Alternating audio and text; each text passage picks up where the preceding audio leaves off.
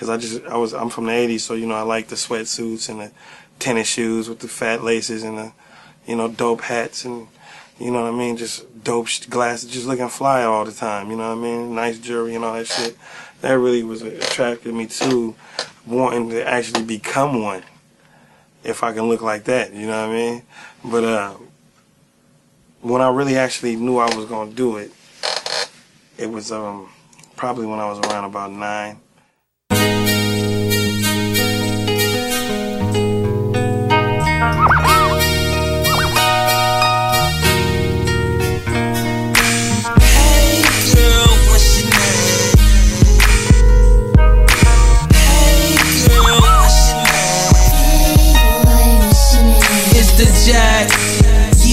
Dope dealer. On top of that, I'm a liar and a stealer. You gotta remember, I'm the nigga home. Real big like King Kong and Godzilla in the same room. I'm on the run from the boys having fun, but I know I feel a tank soon. We have my new Music Tuesdays buddy, which I will be, I, have been a little busy, but I'll get back to that eventually. Uh, David Drake here is here to talk about the Jacka album, Tear Gas. Um, What's up? How you doing? Doing good. I'm excited to talk about this project. It, you know, when you sent me this, what's really what's really going to be interesting is, you know, the Jacka is pretty pop, pretty, you know, in in hardcore hip hop fans like me and you, it's you know you know who this is, but mm-hmm. in you know mainstream hip hop fans, they don't really know who the Jacka is. You might know who E40 is, but you don't right. really know who the Jacka is. You know what I mean? And it's he he deserves a lot of credit in terms of Bay, in Bay Area hip hop and and what he did. And so it's it's interesting that you picked this album. I'm really glad that you did. Yeah, um, I mean, I think that uh, he never really crossed over in any kind of meaningful way, and uh, there's a lot of reasons for that. But a lot of them, I think, are um, it it show it, it taught me a lot about the sort of arbitrariness of the music industry. I think because as an artist, I feel like he was actually a, a prime candidate for somebody that, with given the right timing and investment and everything else, he could have been and, and would have been a widely respected figure. And instead, he's just considered sort of a regional star. And there are, of course, rappers like in any city who are just going to be regional stars, but there are also rappers who have like do things that are could easily appeal to people outside their region, but never really get the exposure. And this was particularly true in the time he came up, so like pre-streaming. Yeah. Yeah. Um, 2009 in general was a very interesting rap year. And that is the year that Tear Gas came out. What's interesting, I think about, and I, have I've seen you talk about this as well. Uh, Empire State of Mind, for example, the Hoopin' League was huge in pop charts, but it's also a really interesting year in terms of there was a lot of seminal uh, street stuff that was happening in 2009 that wasn't getting a lot of pub. Gucci Mane, for example, had a great 2000. That's an all-time rap year, right? 2009 Gucci Mane is an all-time uh, rap 100%. year. Yeah, and and you have uh, Mos Def's uh, The Ecstatic too came out in 2009, and you have the Jack album. So it's it 2009 is a very interesting year for rap in terms of it was became very popular stuff. Really wasn't that good. 2009, I think I have a friend who um, it was not just in rap, but he describes it uh, the dynamic like this. It's um in 2009 all the stuff that was popular like the stuff that was popular and good wasn't very populist it wasn't very like the kind of records you'd hear on a dance floor or that you'd hear like um you know passing cars that kind of thing when the stuff that was populist and good wasn't popular that would be stuff like the jacka at the time the uk funky scene which like was a big dance scene in london that drake ended up sampling for one dance uh, there's lots of scenes like this Atlanta uh, swag rap scene, the Dallas scene at the time, and the Bay Area scene, of course, with Jacka. And then the third leg of this tripod, I probably should have said this in a different order, but is the stuff that was um, popular and populist, but it wasn't good. So there was always, he saw it as like popular, populist, good as the three legs of this tripod. And all the music that was like out, it all seemed to have like two legs at a time, but never all three. And a lot of times I think in moments we think of in pop culture with me in the music industry that are the most exciting are the ones that are all three. like the best songs are also very popular and they're also populist. Like you go out to the club and you hear them you hear them at a party you hear them. Those are like the i, feel like the exciting moments. And and 2009 was the worst period what's that yeah the, box by roddy i think fits those three categories you just yes. said. Like that's the first thing that came to my mind. Like that song was the first song that came to my mind yeah. Pablo on the streets actually in the club by 50 yeah. cent or like uh, nelly records or there's a lot of like around 2000s millennial rap is like there's a lot of records like that. 2004 was one of the biggest years for that.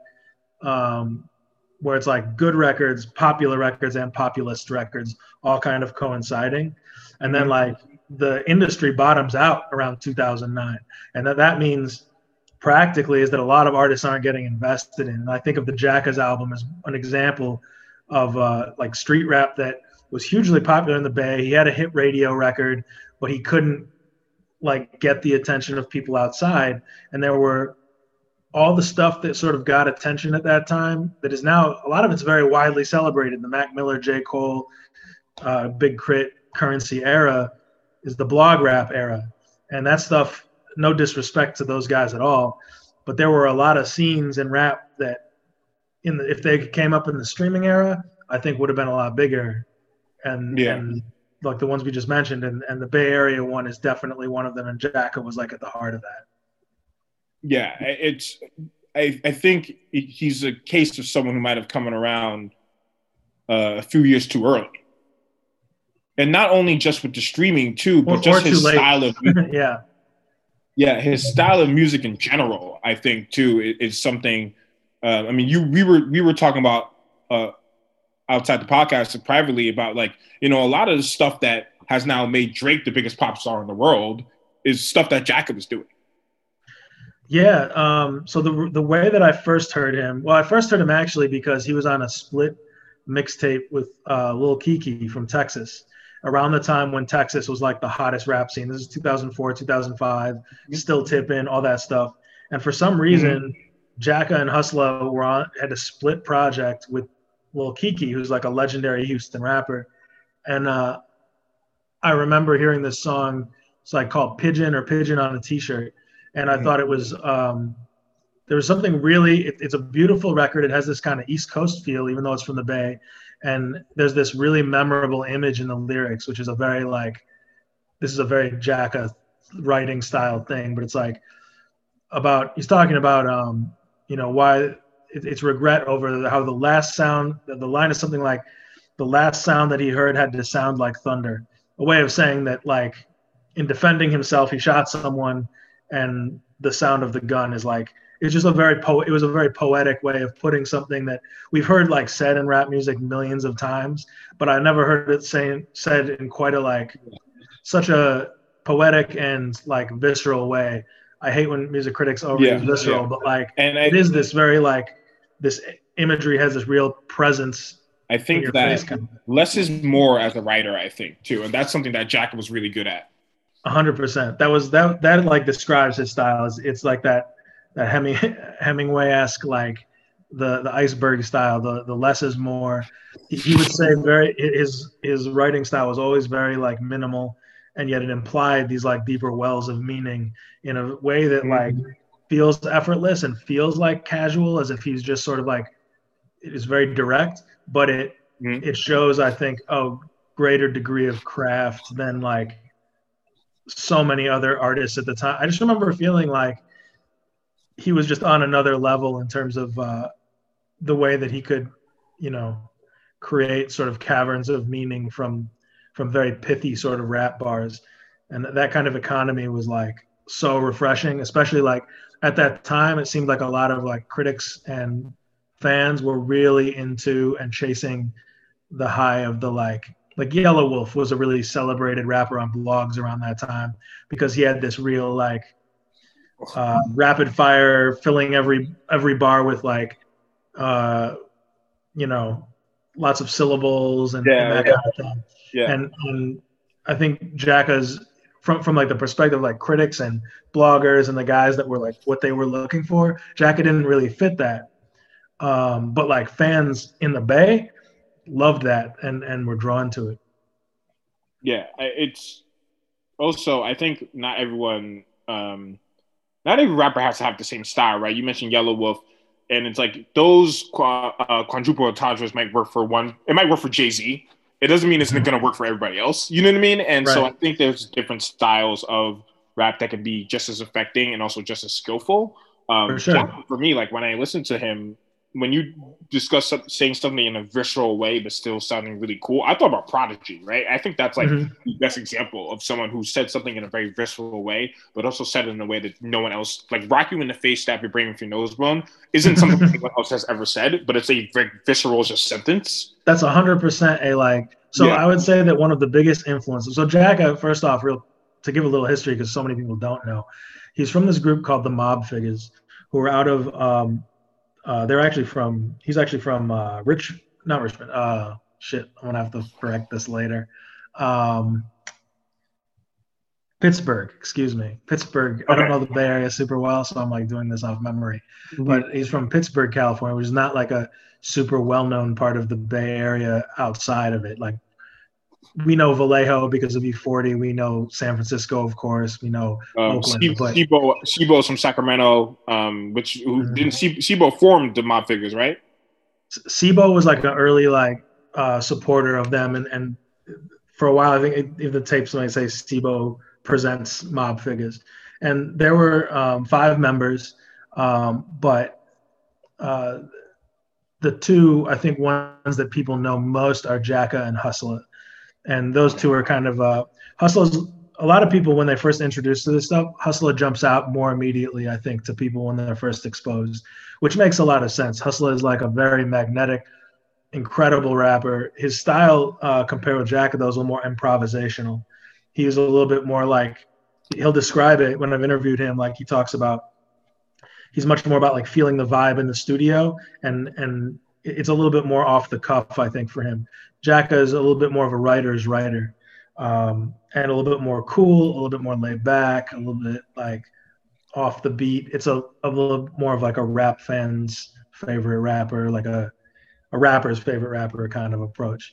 Um, but all all of them were part. The Mob Figaz in general were influenced by Queensbridge. Like that was a huge influence on them. And then also um, uh, not just Queensbridge, but also state property. So these are this is from Jacka telling me himself. Like, um, Cormega did records with them. Freeway did records with them. What I remember him telling me was like the first time he heard Illmatic. So going back to like the early '90s, they didn't fuck with it in the Bay. It wasn't like yeah. they were like the snares were louder than the kicks. Didn't sound good in the car.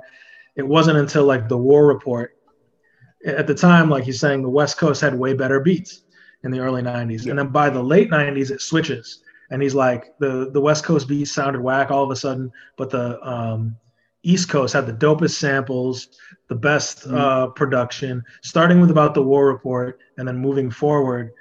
They all wanted to sound like that was where the coolest sound was coming from.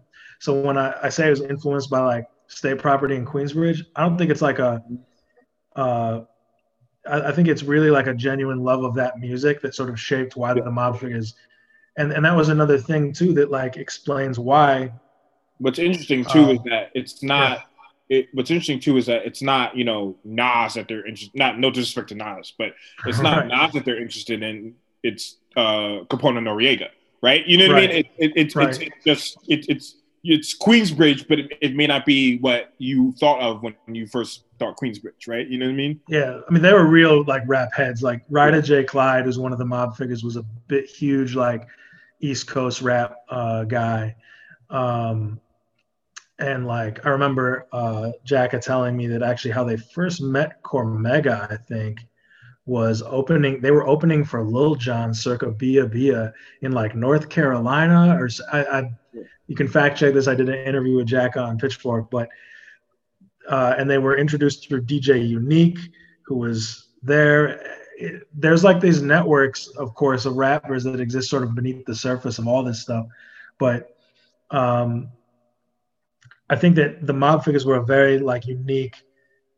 Their, their influences were so unique, and at the time, I think a lot of people were stuck in this idea of like the hyphy movement and what the Bay should sound like. The Bay sounds like this. This is how the Bay, you know, it's the the E40 sound of, of uh, "Tell Me When to Go" and Mhm. and and this stuff that was sort of more like poetic street knowledge, like deeper, like lyrical influence. Um, these East Coast influences didn't like register. People are like, well, why? If I already have this East Coast rap, why would I want this? But but the Mob Figaz were really their own thing in so many ways. Musically, like I can't go to them. Like I can't. I don't go to State Property, and even though they there's a very close similarity and like parallel, that they give me very different things. Yeah. And I should be clear, like I'm not somebody who I'm not from uh, the Bay. And like I think that a lot of people sort of associate being a fan of the Jacka and Mob Figaz as being a Bay Area thing. It's such a you have to be here to get it kind of thing. But I actually feel like, and I think this is reflected in what Jacka would say about his own music, is that he was going for this global melodic um, sound that that we that you described like pre Drake, right? Like the idea of melody and connecting a sort of pan African global musical consciousness that he was aiming for. And that was actually the second place that I heard of Jacka was he did a interview in Murder Dog magazine where he put that out exactly. Um, and, in those words, basically, like said that that's what he was trying to do.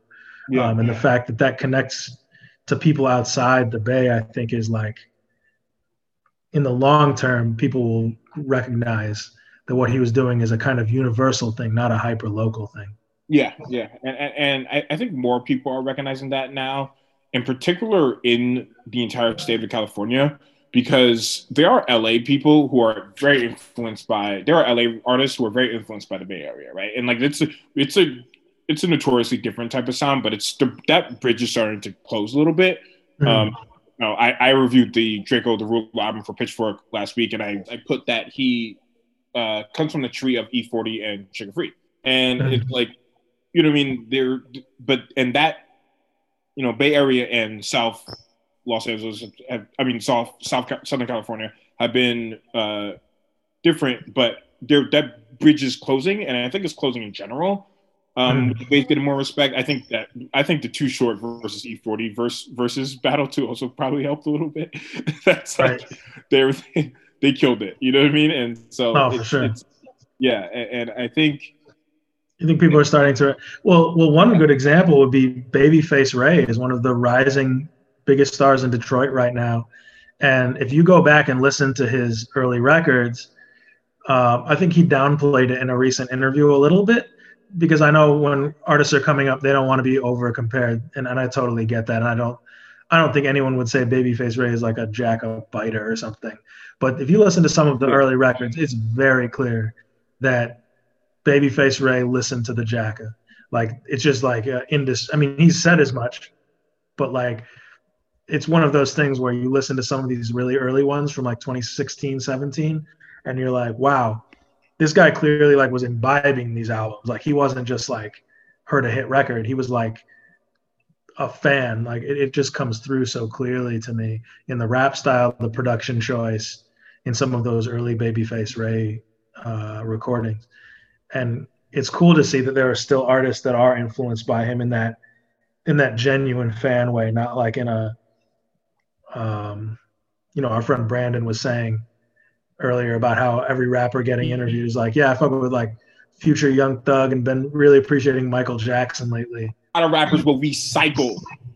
Yeah, yeah, yeah, yeah. It's like that was really funny, especially the Michael Jackson part. A lot of rappers will just recycle these same artists too. They're the same artists they Mhm. time. Uh, I think we were talking. I think we were talking about Joey Badass, I believe, and you were saying that he actually the song "Wave" that he made reminded you of a Curren$y song. Mhm. Where and but if you were to ask Joey Badass, um, you know, who was he influenced by? And and maybe he's telling the truth here, but if you were to ask him that, he wouldn't put Curren$y on the list. He would say um, uh, Ruckus, or he would say Jay Z, or you know what I mean. He would he would he would just recycle the same type of names, and, and that's also region too. That's also a lot of just like regional stuff as well. You know what I mean? I was gonna say with Joey Badass in particular, I think that um, he uh, I kind of wonder because I feel like early on you have your influence as an artist, and then you have like when you start attracting managers and producers and all these people like around you and they're telling you what you're good at and why people like you and suddenly yeah. your like frame of reference for what you are and why you do it can shift and I, I don't know i don't know the story of what happened with joey badass but i just remember there being like a the early stuff like waves i remember um seemed to have sort of a different set of like the mood board for it felt a little different than the stuff mm-hmm. on the next project um, yeah. But uh, yeah, with, and, and that's like a thing, like the Jacka conversation is interesting on so many levels because, you know, I, I feel like if, if someone's not deep into rap at this point, they might even be slightly lost because we're like, this is such a referential conversation. And that's like yeah, tough yeah. because you're not dealing with celebrity because yeah. Jacka is a celebrity only in the Bay Area, and and to explain who he is and why he's singular and why he's unique requires all of these like it's it's all these like interlocking pieces because you and I see this big picture of it, but I feel like people who don't have the like because you if you didn't like experience it, you you have we have to go into all these details to like explain the complex confluence of things yeah. that made this possible. Yeah, to like um, show you why like this is someone who is like worth mentioning in terms of uh one of the more influential rappers of his time, you know. Right. Um so should we should we talk about the album? yeah. Let's, let's, so let's, let's talk about Tear Gas. So um, yeah. uh, what are I was I'm, I'm, a big I'm big into They Don't Know with with Freeway, and I think I'm big into it oh, yeah. because it's um it's kind of like him and Freeway both seem to be like equal type of like fame and equal type of uh, veterans too. It's like they both are part of they both are part of this collective, and they both uh, have done solo work that's Philadelphia Freeway is an excellent Roc-A-Fella album that doesn't get enough credit. And um, I think too, what's interesting is you know E40 is the big homie, Jay Z is the big homie, but it's like it, it, it's like they both have carved out their own lane, and I find that that mm-hmm. I find that collaboration be very interesting. They're similar artists, kind of in career and history. Yeah, uh, Jacka loved Freeway. Like I, I don't think I'm speaking like out of uh, turn in saying that. Like I remember when I interviewed him, he basically said like, first of all, they have a bond because they're both uh, Muslim, and uh, I think that was very important to Jacka. That's a huge part of his his um, development as a not just as an artist but as a person, um, and he, it was very important to him. And uh, I remember him also telling me that when he met Freeway, at first it was just like a the first time they collaborated was a pure like here's the money for the verse kind of thing. But then they really connected and then his features on tear gas he did like on the strength that they he wasn't like paying for them or whatever. At that point they were like at a bond. And um like i said state property was a big influence on the sound of uh I, I would say the sort of mid 2000s jacka records and so freeway is a big part of that they don't know is a really cool record for sure i think um it's interesting that the record that most people consider the classic Jacka record is called The Jack Artist. It's from 2005. It's um, way more. Uh, there's definitely more of that like state property soul sample kind of sound to it. Um, it's Jacka's most like singularly rap auteur project. At the time, they had had a lot of money on his Jack has a debut, a self-titled one, um, and it uh, they spent a ton of money on it. They had a lot of money at the time. Um, not really. He hasn't gone into detail why to me, but like they were like they recorded it at the Hit Factory. They promoted it at like all of the events, the Myrtle uh, bike rally, and all this stuff. And then um, a lot of his guys, Miami, right? That's Tim. That's the that's the Timbaland. Yeah, Timbaland. Uh, Which? Um, the hit the Hit Factory. That's in Miami. Oh, Hit, hit Factory is uh, New York, like Puffy. Okay. I think. Okay. Yeah. yeah. Um, so they, they just spent like a ton of money on recording his debut. And then a bunch of his guys went to jail. All of a sudden, they didn't have money. And as he put it, I had to let skill pave the way. I always remember that quote that he told me. Um, and so the Jack Artist, which is like his big credibility thing in the Bay, like his big classic album that everybody respects, pr- produced entirely by Rob Lo, his like the Mob Figaz's main producer. Um, has definitely this uh, state property influence. Cormega's on a, a, remix of one of the records. It's considered like the classic Jacka album. But I'm sort of in, in picking Tear Gas, I'm contending that he has like a much longer career arc than has been like traditionally credited by rap nerds, and that Tear Gas was an advancement of like what he was building to. And and part of what like Tear Gas is like his crossover album at a time when it was impossible for street rappers to get crossover albums. That you had to be like a blog darling at that time, and that um, as we talked about earlier. And I think that Tear Gas is interesting because like they don't know is uh, the Freeway record is like it's one facet of this like diamond that's trying to. He wanted to do what he said in that interview where he was like talking about taking the sound of like the world and making it into this big ambitious like the the style of beats is all it's it's no longer just that state property sound. He's doing like he does a beastie boys flip. He does um uh yeah the the they don't know with freeway is a little bit more of that kind of just blaze feel maybe. Mm-hmm. um and and i think that like if you go into tear gas expecting one sound you might end up like feeling a little underwhelmed. But if you realize it's like it's him with it it's it was jacka doing the ambitious almost puff daddy like look i'm i'm doing this on a regional rapper budget but i am a star. I am a like crossover rap. I can write i write verses like beanie sigel or freeway but i have a musical ear like you know like the biggest artist in the world, like Drake, like we said, like he was going for this crossover sound, and, and I think he actually was very good at it.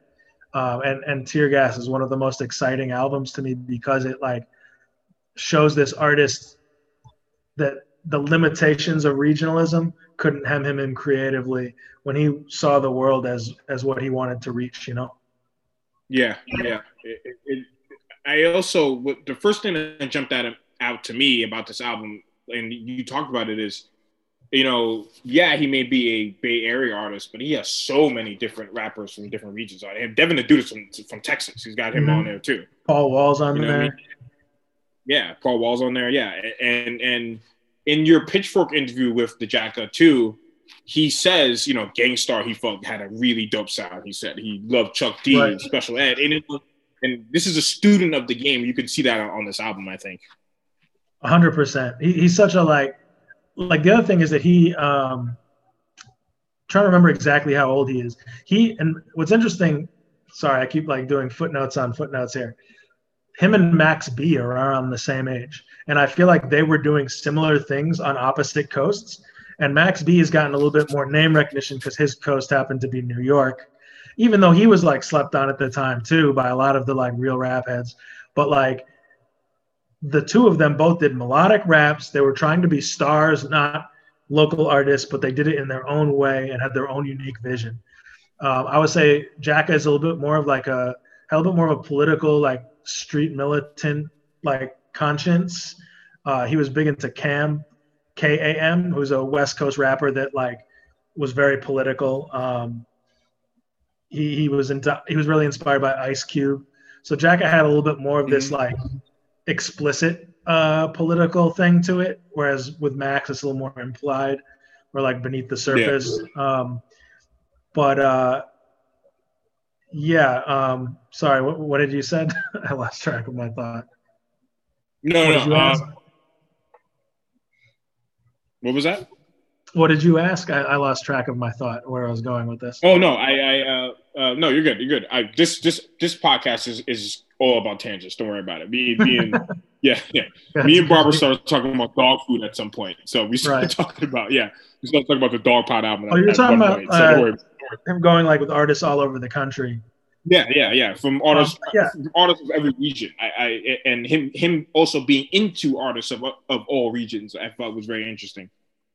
So at the time, I think that um, so like when I think of like the golden age of my generation's interest in rap music, I'm 37. Um, we I, I graduated high school in 2001.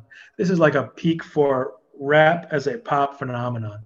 which starts with Puffy, I think, or, or really like Dre and Snoop, and then Tupac and Puffy, and moving into the 2000s where you have Nelly and Ja Rule and 50, is this like the the sense of like the creative and the commercial coinciding in an unusual to an unusually strong degree. That populist, popular, and good thing I was talking about. I once, I once heard a quote. Uh, mm. Not to bring up someone who's ultra famous on a very niche podcast, but I once actually saw a quote from Kanye, who mm. he said that his goal was to be. Uh, I think he said something like his goal was to be Jay Z meets Mos Def. Like that was literally just like what he like envisioned in his mind. Right. Oh yeah. And, yeah. and and actually as a producer, you know, who he really wanted to be was Puffy. He was making right. like hitmen. If you look at his early beats, he's making hitmen type beats. So this right, was right. like the the sound of uh, commercial, um, like hip hop's commercial strength. Mm-hmm. Uh, and, and by 2009, that has really dissipated. And like, there's, I mean, there's all these articles in the New Yorker about is hip hop dead, and like guys like Freddie Gibbs and um, who, who got this sort of publication and blog attention at the time uh, benefited, and, and I'm not saying this to take anything from them, but they benefited from that kind of discourse, like people being like, real rap with, with I mentioned Yelawolf earlier, but Freddie's probably a better example of like somebody whose like rap style was way more like intricate and and uh, syllables and, and rapid fire and this kind of traditionalist um, like he can fucking rap like look at him go like a athletic almost approach to rap and like uh, what was what I found in the Bay Area stuff and Jacka especially really exciting was it sort of reminded me of this. It wasn't retro. He was definitely a man of his time and of his like he knew what he was talking about. Mm-hmm. But it reminded me in its like ambitions of this time in the late 90s, early 2000s when rappers were popping not just in New York and LA, but from um, Florida, Trick Daddy uh, from Atlanta, of course, was beginning to take over. From um, uh, Nelly is from St. Louis. Like that, the it's felt like the entire world. So like in the '90s, you have rap from all over the country, but only a few of them are actually becoming stars. By the late '90s, early 2000s, rap from all over the country is becoming hugely commercially successful. You don't have yeah. to be from, uh, and, and you know, of course, this starts a little earlier. Bone Thugs are from Cleveland, but I it really reaches its full realization when I'm a teenager and in college. And so when I see on YouTube in the Bay Area, they're making this music, and DJ Fresh was a big producer at this time around Tear Gas era, and he was doing these beats that you flip 80s samples just like Puffy used to, but he's digging right. a little bit deeper and go. And so the compared to like Atlanta, which is way more in the trap sound at the time, the Bay sounded like this is the this is the kind of shit that feels like it would be conquering the world if it wasn't 2009 if it was 2002 um, yeah and, and again not in a retro way much more in a like this is the next level of that or the next stage of that um, but because of the way yeah. pre-streaming things are set up it doesn't really work like that. And i would say like i should mention this too If i'm not talking too much right now uh, no, you're good, the reason that I wrote about Chicago rap the way that I did when Lil Durk and Keef and these guys start started to get attention locally was in part because I saw what happened with the Bay. And I remember feeling like the Bay had missed its shot to get that same kind of mm. that like I would see on YouTube these guys I'm like these guys are stars Shady Nate all the, there were all these Bay rappers at the time working the with DJ. Biggest Fresh. Bay hit, it's like that's funny that you say that. The biggest Bay hit, like in that era, is "Blow the Whistle," right? Wouldn't it? Wouldn't it be? Blow the Whistle's a yeah, it's around that time. I think it's 2007, 2008. Um, but that, yeah, that, that that's on a delay. Yeah, that that was like on the delay. Like Jay Z flipped it at one point, and like it, it sort of slowly. It never charted when it first came out it was a big record, but there were a lot of big records. I think when I think of the hit from that time that I remember feeling bigger, it was D-Lo had a song mm-hmm. called NoHo um, that was like huge. There, Yeah. there were a lot. It, the Bay was just this exciting scene. Sometimes local scenes have like a surplus of creative people doing mm-hmm. stuff at the same time. And pre-streaming, it would be like there were so many. I felt like I was discovering a new artist on YouTube every day. And then when that started, that wasn't the case in 2009 in Chicago. I was like heavy on this stuff, like, and then suddenly in 2012 in Chicago, what's happening? And I felt like I what, what happened in the Bay, it seemed like to me was that the press mainly fixated on Lil B. That was like the guy that people cared the most about. Um, Arden here has that's the uh, yeah Hove remixed it. That was what I was trying to think of.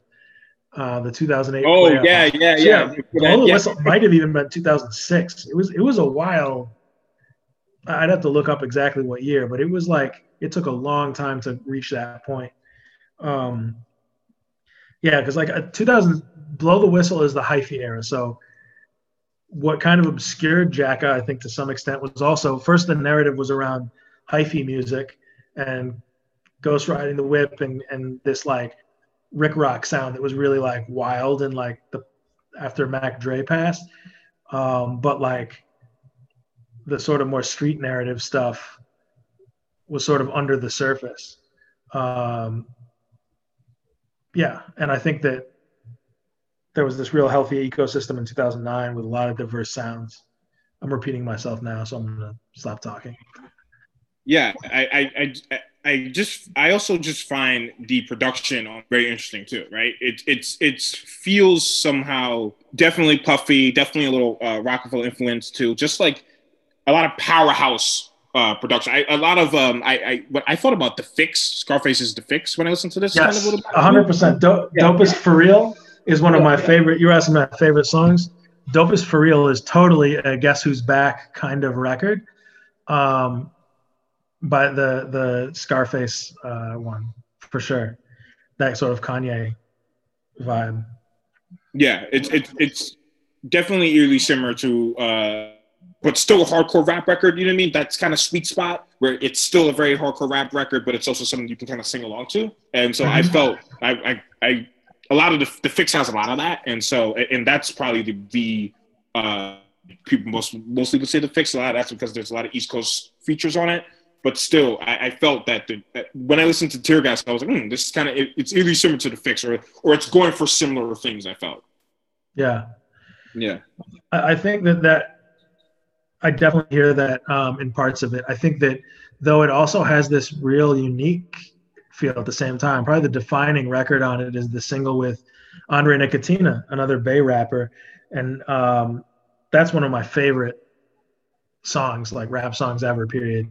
Is it's just such a great. Uh, it's, it's such a great melodic rap record, which is what everybody wants to sign now, and at the time couldn't get like an inch of attention anywhere outside of the Bay. Um, but like that record is unbelievably good. Um, like I can instantly recall the melody, like just thinking about it. Um, one of my favorite. Uh, what was I going to say about it? Uh, that's that's why I'm trying to remember. Glamorous lifestyle. Um, Yeah. Is just a it's a beautiful song. Uh, yeah, when when I think of that sound though, like even Well, though there's it's, these, it's funny that that's what were you gonna say? I was gonna say it, it, it's it's funny that you know it's rare that the most popular song is someone's is someone's favorite song, but it's it's it makes sense for Jacka though. I think. Right. I, I think that if if the album had really crossed over, then maybe I'd be like, I'm too cool for this like hit record. But like yeah, yeah, because it's an obscurity, you can be like, look, the single was they picked the right record to be the single. Yeah. Um, I mean it, that happens though. I mean, H to the Izzo is still one of my favorite Jay Z songs. I mean, it just it's it's it, that happens sometimes. right. Uh, Glamorous Yeah, yeah. Lifestyle is just such a cool fucking unique. It was unique. It was melodic, but it was like hard, but it was like a club record, but it had like a leg- uh, Bay Area legend on it. And uh, I, was- I was just, it was such a unique record and so memorable to me. Um, yeah, really, really stood out. And I think the other thing about it is that it doesn't, it doesn't actually it has influences, I'm sure, but I, I, can't make like some automatic connection between that song and some like formative mm. uh, New York or outside influence. It's just a good, like, great pop record in the in the good sense of pop. Like, it, it's a hit. It's not a uh, that is not a passive record. Um, yeah, it's, it's it's just good rap music. You know what I mean? Yeah. And and and songcraft. Yeah. Yeah, absolutely, uh, absolutely. It, it's it's um, hard for me to he, understand how much I miss like experiencing. He had mentioned. Stuff. Yeah, go ahead. In in your Pitchfork interview, he had mentioned uh, um, Tupac and and the ad libs that Pac would use mm-hmm. um, in, in, in his records and how he would like leave that on. I find that very interesting too. Right. Pac had so he wouldn't Jacka wouldn't have these monologues like Tupac would have, but he would have right. specific things that he would say that only Jacka would say on records. Mm-hmm. Yeah, Jacka had like this, uh, like certain core distinct. Uh,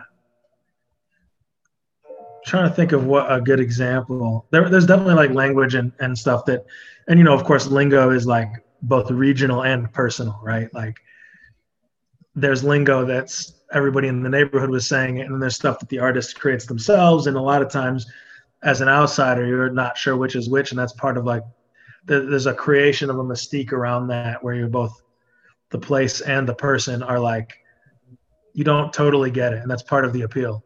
Um, I mean, I would say, I mean, I, am someone who I just got a Wu Tang tattoo the other day, and it's like that. That's a group where like their lingual is legitimately personal. Like that shit is like only personal, low key. It's like you can't really like, even me, like I know a lot of the language, but not enough to just be like, yeah, I'm I'm, I'm well versed in it. You know what I mean? That right. shit is like legitimately in them and like only them. Whereas like other people, it's regional yeah, I mean, I think that most most artists is probably a mix, right? Like, yeah, with uh, even even Wu Tang, like I'm sure that there was stuff.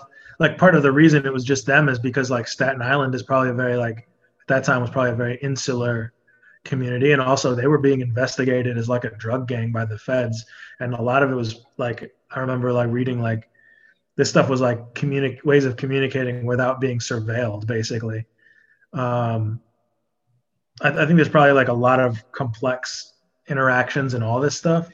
Out of all the things we've spoken about about Jacka, what would you what do you think in terms of this generation, in terms of being in 2021 and rap music, what would Jacka have brought to the table that is not currently here currently, do you think?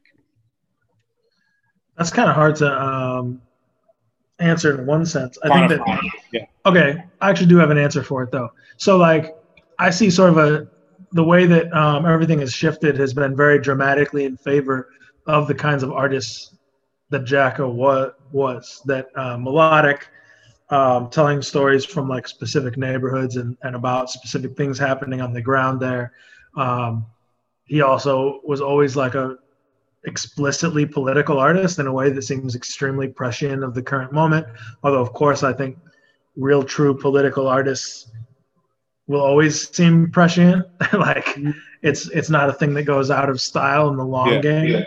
But um, I, I, think that like so it's it's hard to say that he would bring anything that's not here, uh, because so much of what he brought has since become like the standard or the way that like um, things are. And I don't even mean that he influenced it to be that way in many cases. I think a lot of people, he was fairly obscure to a lot of people. It was more that just he saw the way things were going and knew how things uh, worked he at a, at a deeper level than a lot of artists. And um, I will say that one thing that I think that is not present that he has is a sense of uh, he recorded tons of music but he was always there was a distinct level of quality control to his verses that I don't hear as much.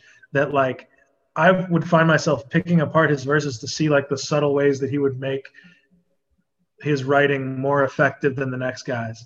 And there were I, I wanted to hear his guest verses on some random no name Bay rapper that just paid him a couple hundred bucks for a guest verse, and I'd listen and it would be just like perfect, like an immaculate verse and you could go through and look at how he would write these things in such a particular way that was unique to him and didn't feel like he was either wasting space or as he said shooting the breeze. He was always speaking with purpose. And i think that's a thing that's definitely missing now because so many artists are forced to create tons and tons of content or their momentum dries up that um, he was one of those rare artists like gucci at the time uh, who was actually like a writer who even when he was prolific he wasn't wasteful. It wasn't uh, there was no empty filling of content. This was what he he didn't make content he made art. I think that's a that's the main thing that he did that is not present now for a lot of artists and of course there are exceptions. But the the sense of like you you flood the market not because that's like the marketing plan but because you have to like because that's how you sustain your career. Um, he did all those $400 guest verses uh, because um, that was how he paid the bills you know? Yeah. and he for his art it was like um, i don't think that there was a there wasn't this sense of like the how do I put this? The signal matched the noise. Mm-hmm. There wasn't there wasn't noise. It was like signal. He was a rapper with sig. It was all signal, and I think that's the thing that's like missing from a lot of artists currently that he yeah. brought. Uh, rest in peace. I always felt that. Uh, what's interesting is, I always felt that Nipsey Hussle had that quality to him. Dropped a lot of music, but it, it never once felt like it was a data dump. It always felt like it, it, it it was still intricate, but also uh, set in a way where you can easily hear it and it could relate to something that felt lived in. It felt something that was uh, earnest in a, in a in a way, and Jacka's music felt that way as well. Yeah, I think that, um, and, and unfortunately, tragically, Jack and Nipsey had similar ends to their stories, mm-hmm. and and I think that the main difference between the two is that Nipsey had come in through that blog window that like I was talking about earlier that was the access to press and media and, and prestige. And and I mean he was of course underrated in his time alive as well. But like the reason that I think that he's a bigger name now um, is is in large part because he happened to be on that blog the crest of like the blog he was considered one of those blog era rappers mm-hmm. in a way that Jacka was not. And um, a lot of what's sad, like it makes it doubly sad to me in certain ways that Jacka, like, I, I felt like one of the few outsiders who was interested in that story. And I, by outsiders, I mean, I know that in the Bay, there are lots of, he's like a hero there. It's not even a question that Jacka is a legend in the Bay Area. But like, from the outside that people just like don't believe it. I think uh, Tom Breihan, and I'm gonna pick on him right now because I remember him writing when Jacka died, as if he was sort of legislating that Jacka was never really a star. He was always a regional guy, and since that time, it's I've almost become like I feel like I'm making the exact opposite point that like that the way th- and this is a lesson that I learned from Jack in general is that the way things are isn't a natural thing. There is no organic the cream rising to the top. That's not how the world works. You make your own way, and um, sometimes that's uh, as Gucci once said. He's like, I don't really care. The game is unfair. Like that's that's the way things are. Things are the the idea that like what we're told is the best and what we receive happened that way naturally is not the case. Things happen because certain people make them happen. Mm-hmm. And we're told that it's like natural and organic and all this stuff, but that's not really true. That like people do things to industries shape things the way the music industry failed in the late For 2000s a specific way yeah like made it so that this happened this way mm-hmm. and uh you know, I, I followed. I was a fan of Nipsey's. At the, uh, Mailbox Money was one of my favorite projects that year. I think that um, uh, it, it could be like really tough. Like this is a lot of what they did was one of one, both of them, and it could be tough to see like it's uh, how to say it. It's validating to see the way people responded with Nipsey because I know that if they had known about Jacka, it would have had a similar effect. But um, you know, there's a there's a randomness to how the universe works, and Yeah. and hopefully in the long run, people will recognize.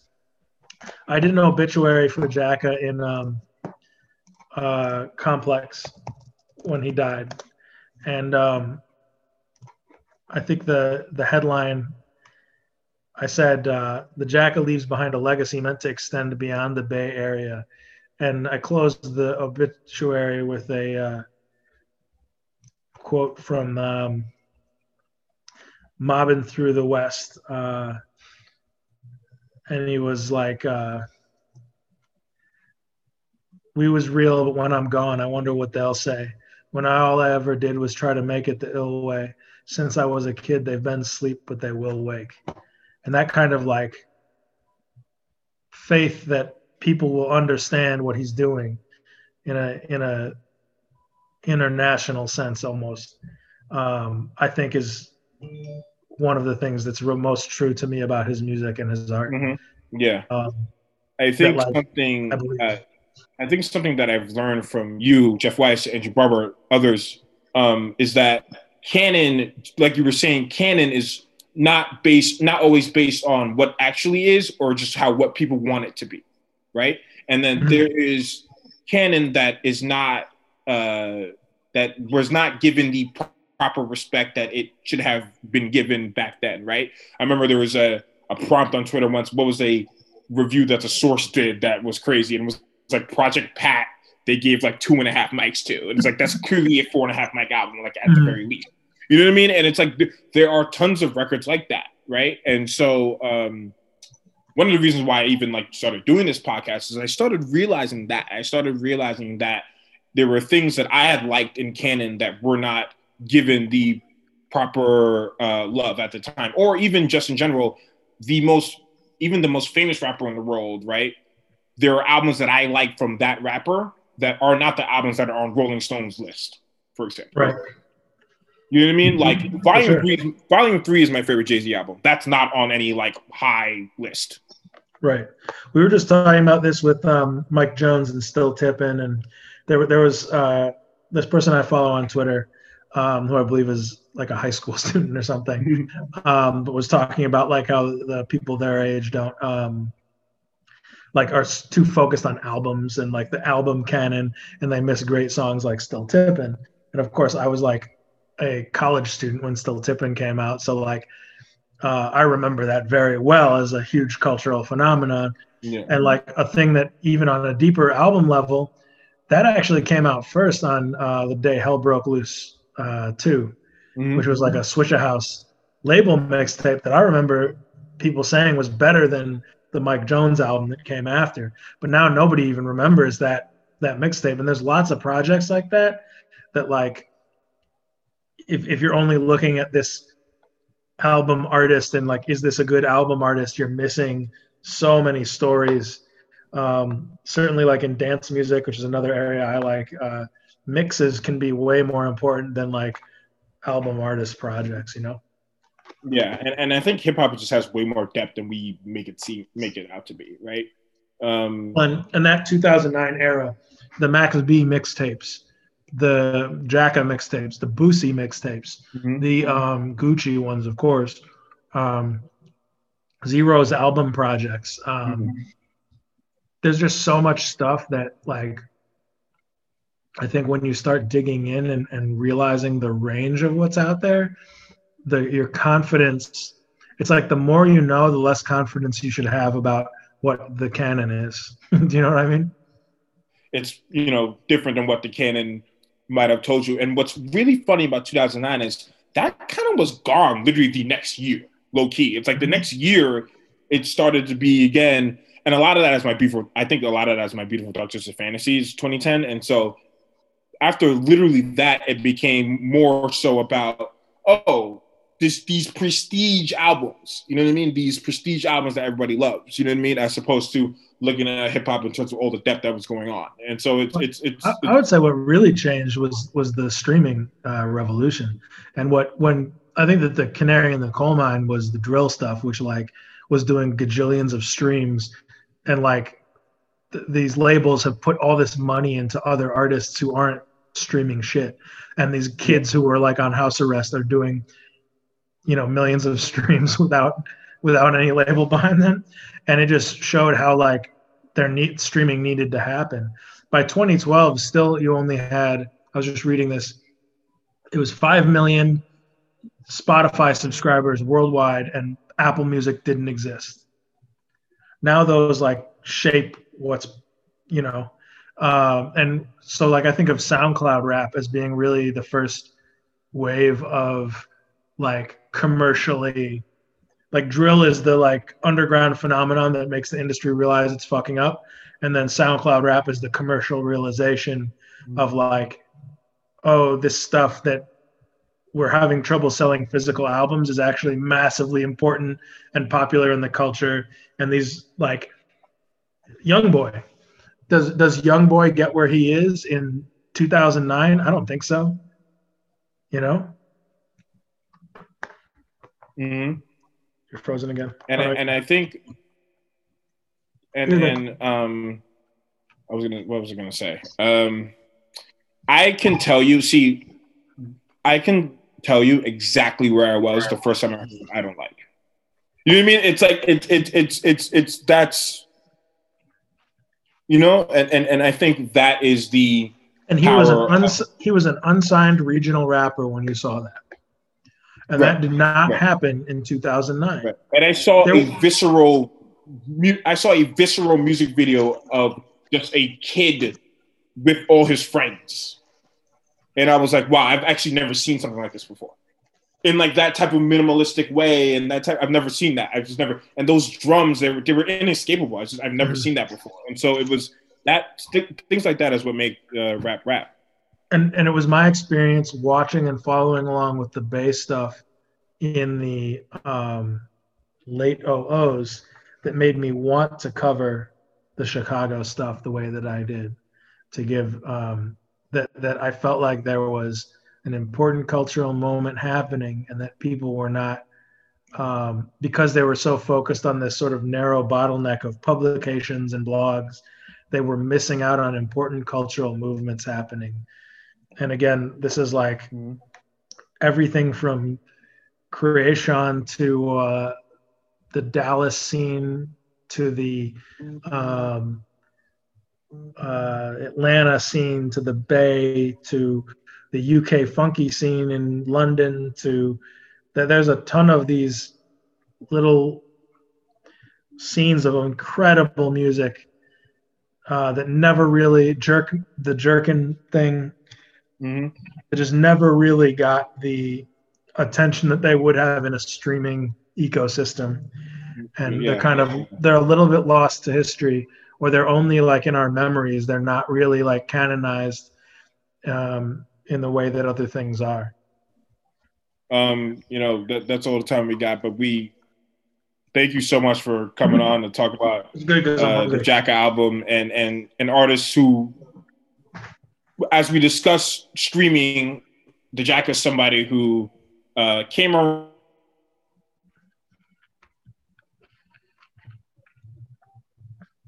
in Canada might look a little bit different. So that's it's very interesting. Cool. Thanks, man. I appreciate